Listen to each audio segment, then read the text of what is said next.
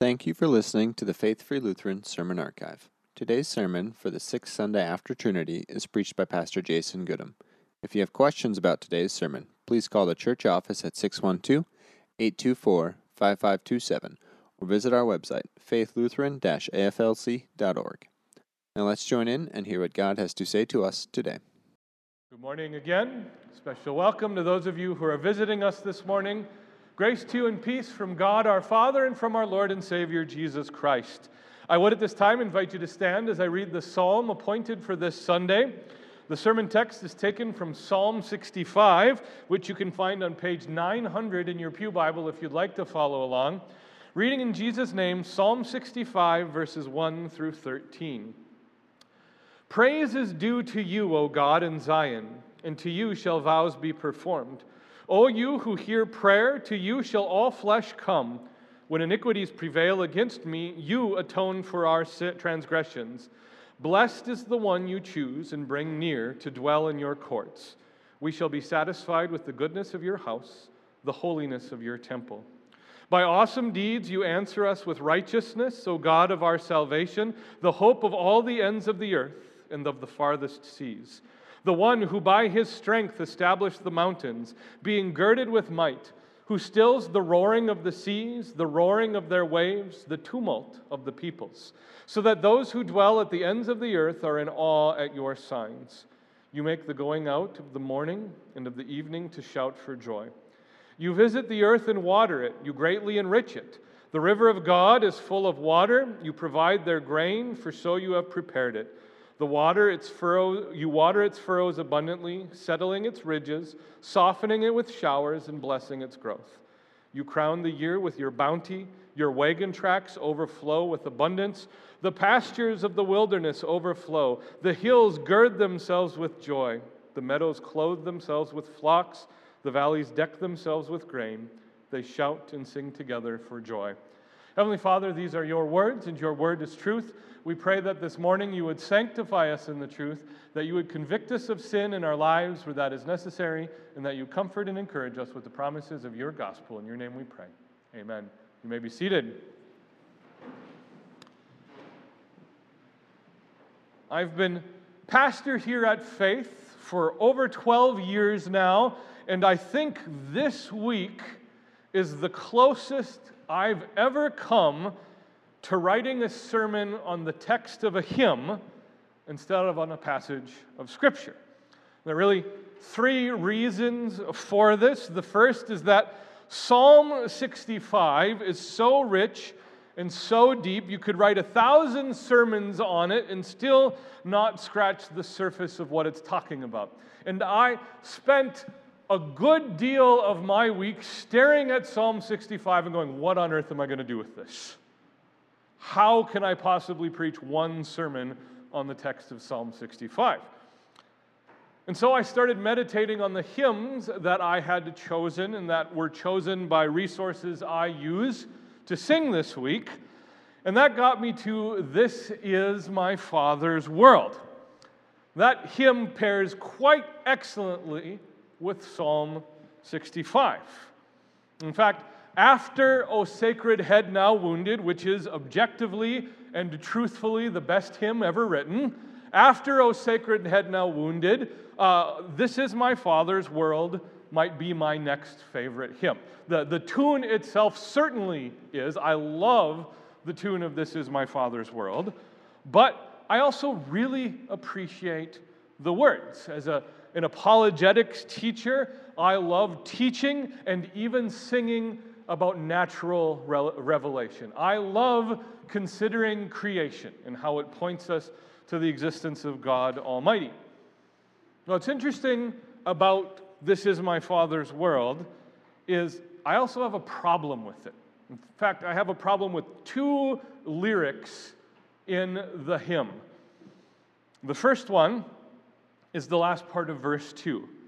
In the rustling grass, I hear him pass. He speaks to me everywhere. This is a theological issue we will deal with as we consider Psalm 65. The second part is the last part of verse 3. The battle is not done. Jesus, who died, shall be satisfied. and earth and heaven be one. This is an understanding of perspective. And we'll also address that with the text of 65, Psalm 65. And so I promise I am preaching a sermon on Psalm 65. It just so happens that I'm preaching a sermon on Psalm 65 as we consider the words of This Is My Father's World. And what we're really going to focus on this morning is on the nature of eternity. And so, turning our eyes back to Psalm 65, the first thing we're going to consider about Psalm 65 is that God's work of atonement is focused on eternity. Now, David opens Psalm 65 by praising God for his virtues. He is worthy of paying vows to. God is honorable and faithful, and if we promise him something, he's worth fulfilling that promise. God is also virtuous in that he hears our prayers, he listens to us. And what's so interesting about this is as we consider the history of human religion, most humans, as they worship their chosen God, spend a great deal of time and energy trying to convince that God to listen to them. But God, our God, the only God, the God of the universe, not only hears our prayers, He invites and commands us to come to Him in prayer. It's a marveling marvelous and stunning thing. But David's third virtue that he lists in Psalm 65 is a surprising one God atones for our sin. That is very surprising. First, it's surprising as David lists God's virtues that David, in listing God's virtues, would go out of his way to acknowledge his sin and, and to say that it's his sin that threatens to overwhelm him. Look at how he writes this because we need to be paying attention to David's words here. When iniquities prevail against me, you atone for our transgression. And as is the case with Hebrew poetry, one of the very first things you want to pay attention to in Hebrew poetry is the nature of the pronouns. What's the direction of the text? The pronouns are key. And so, as we would expect from David, especially in David's Psalms, when he talks about iniquities prevailing against him, we would immediately go to David talking about the sins of the enemies that are encamped around him. David frequently writes poetry about the wicked. That's no surprise. David was an embattled individual. He spent most of his life at war, and for this reason, God did not permit him to build him a temple. But in this case, David isn't writing about the wicked who surround him. David is writing about the wicked who is him. The sins that threaten to prevail against David are his own. And one of God's most surprising virtues is that it is God. God Himself who atones for our sin. That just comes out of nowhere for our sinful nature. It comes straight out of left field. Because when we commit sins, and if you're anything like me, and in this case I know you are, our first reaction is that we have to pay God back for our sins. We have to do the good thing that cancels out the bad thing. But David knows more than anything that he can't do the good thing that cancels out the bad thing. David, who in his position of privilege and pride and title slept with another man's wife, and then had that man killed under the disguise of battle, David knows the wickedness and depth of his own sin. David here confesses that it's only God who can take care of his sin, and he does. God atones for our sin. God is the one who pays the price for our forgiveness and reconciliation. And this is a clear confession of faith on David's part. In fact, knowing the rest of Scripture, this is a clear confession on David's part of the work of Jesus Christ as David looks forward to the time when Christ would die and rise again for our sins. And the result of the atonement God makes for our sin is reconciliation. We get to dwell in His courts be satisfied with the goodness of God's house, and bask in the holiness of God's temple. Now, sure, the temporal fulfillment of all of this is what life in the church looks like. You are doing that right now. You are sitting there enjoying reconciliation with God. You are sitting there enjoying the goodness of God's house. You are sitting there basking in the holiness of God's temple. That's what life in the church looks like. But for David, and for you and for the saints of all time, this is really a confession of what eternity looks like. Because when God atones for your sins, when He puts your sins away, when He washes you in the blood of Christ, God has eternity on His mind. In fact, for God, it was always about eternity. As David moves on, we also read that God's miraculous works are focused on eternity.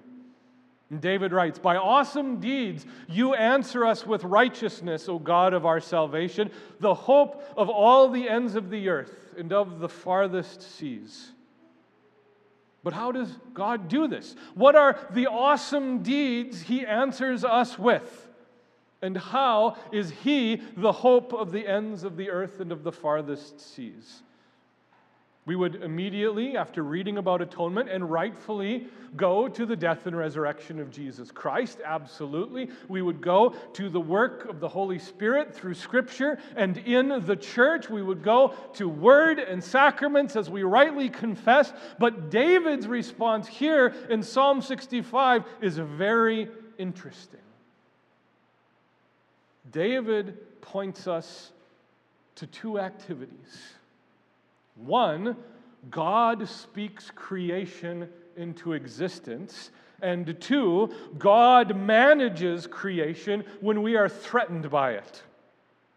Now, to David and to us, why is God speaking creation into existence so important?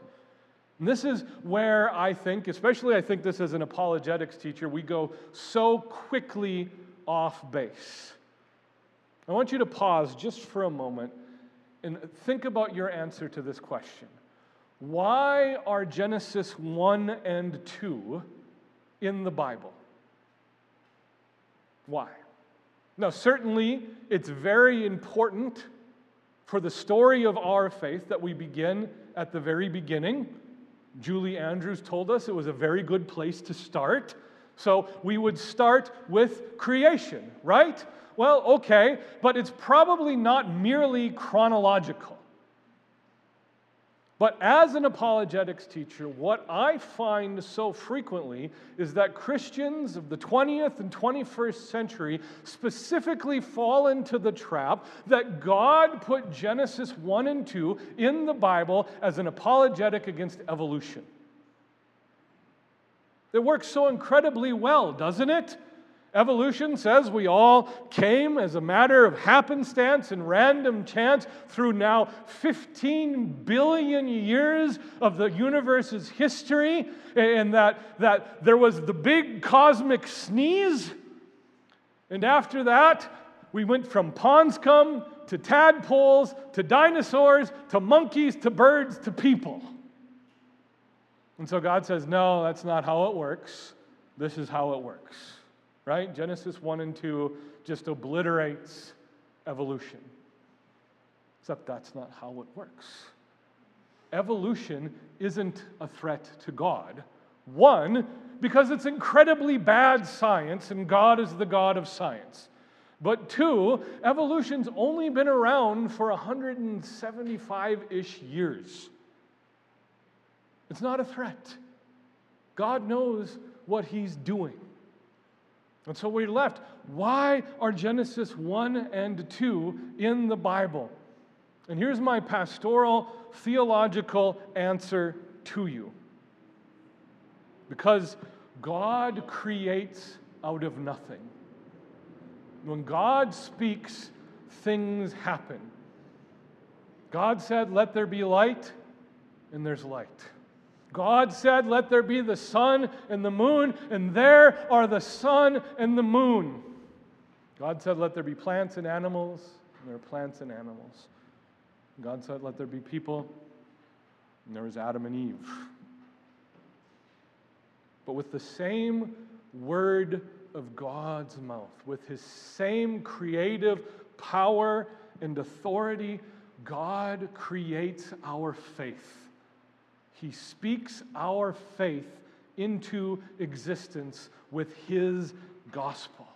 Faith isn't our contribution. Faith isn't intellectual assent to a set, uh, assent to a set of specific facts. Faith is God's miracle.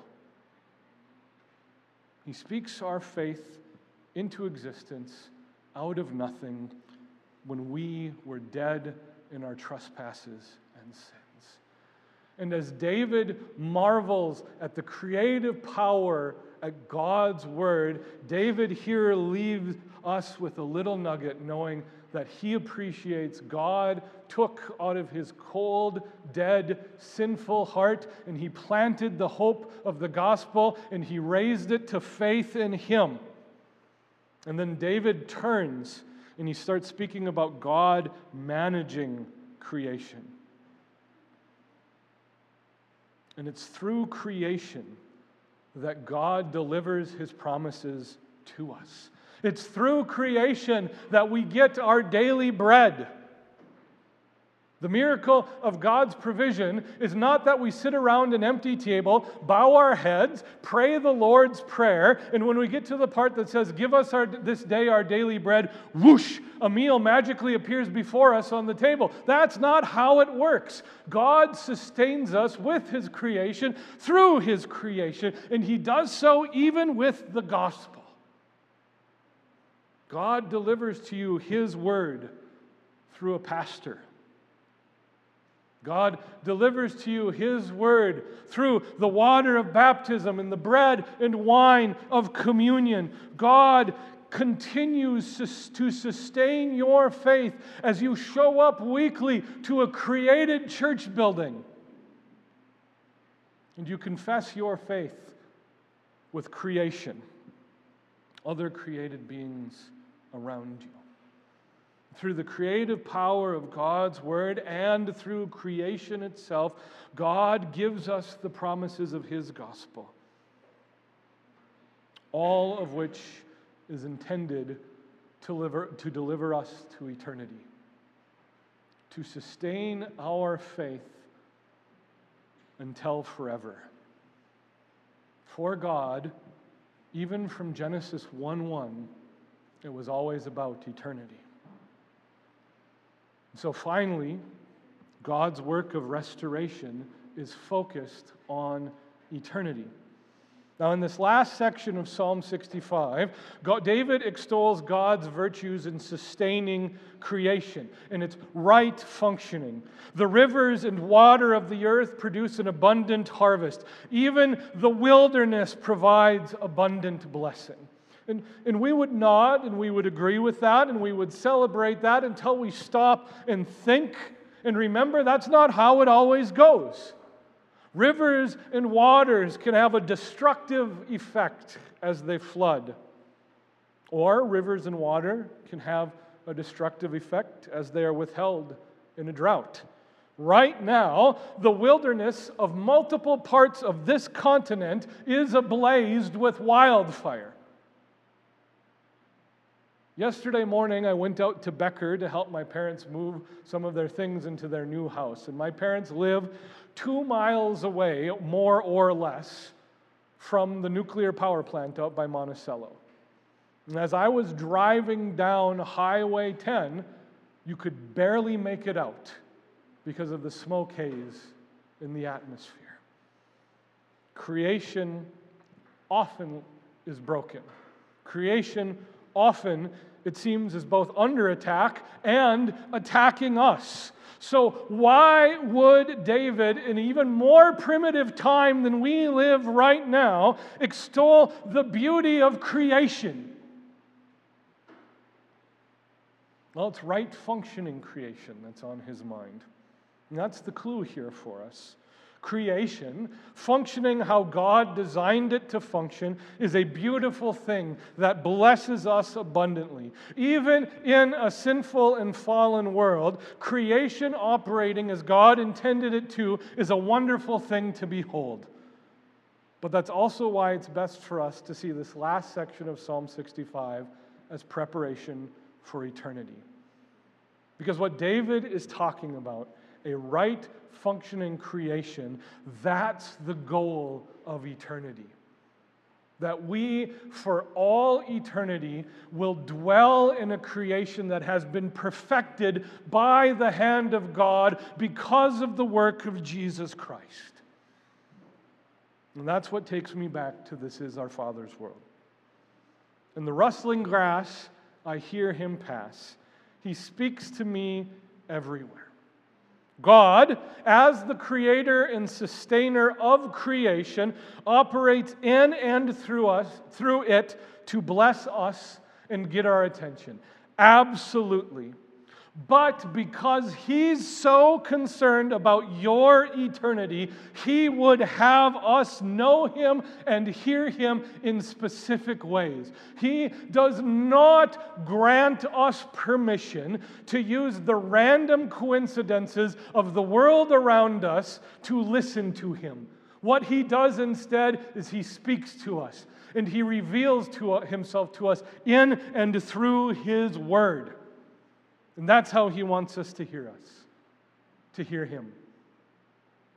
God gives us His Word. He gives us to His Word in the church, all so that we can know Him in the way He wants to be known, in the way He has revealed Himself, in specific, concrete ways that deliver to us comfort and assurance when our sin just like David, threatens to undo us. And when we witness creation tainted by sin, threatening to overwhelm us,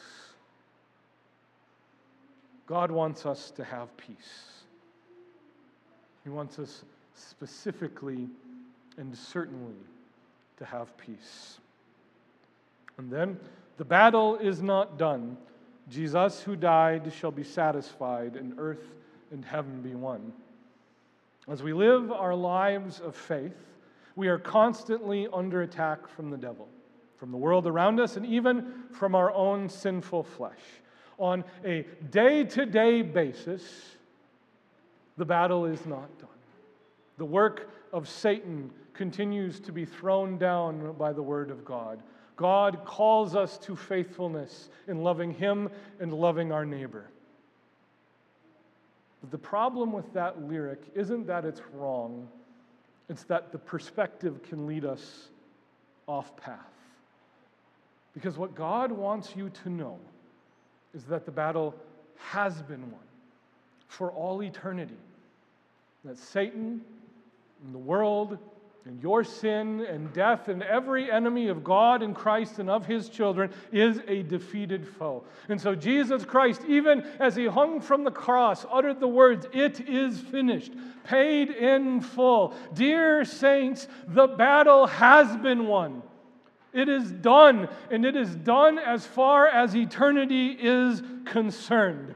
Jesus has done everything you need for all eternity for your salvation to be reconciled with God. Your salvation is completely and wholly wrapped up in the cross and with the empty tomb of Jesus Christ. Now, as you live your day to day lives, as you await to be reunited with your Savior, and as you wait to be reunited with all of the saints who have gone before, you wait for eternity. It's about eternity. It's always been about eternity. Amen.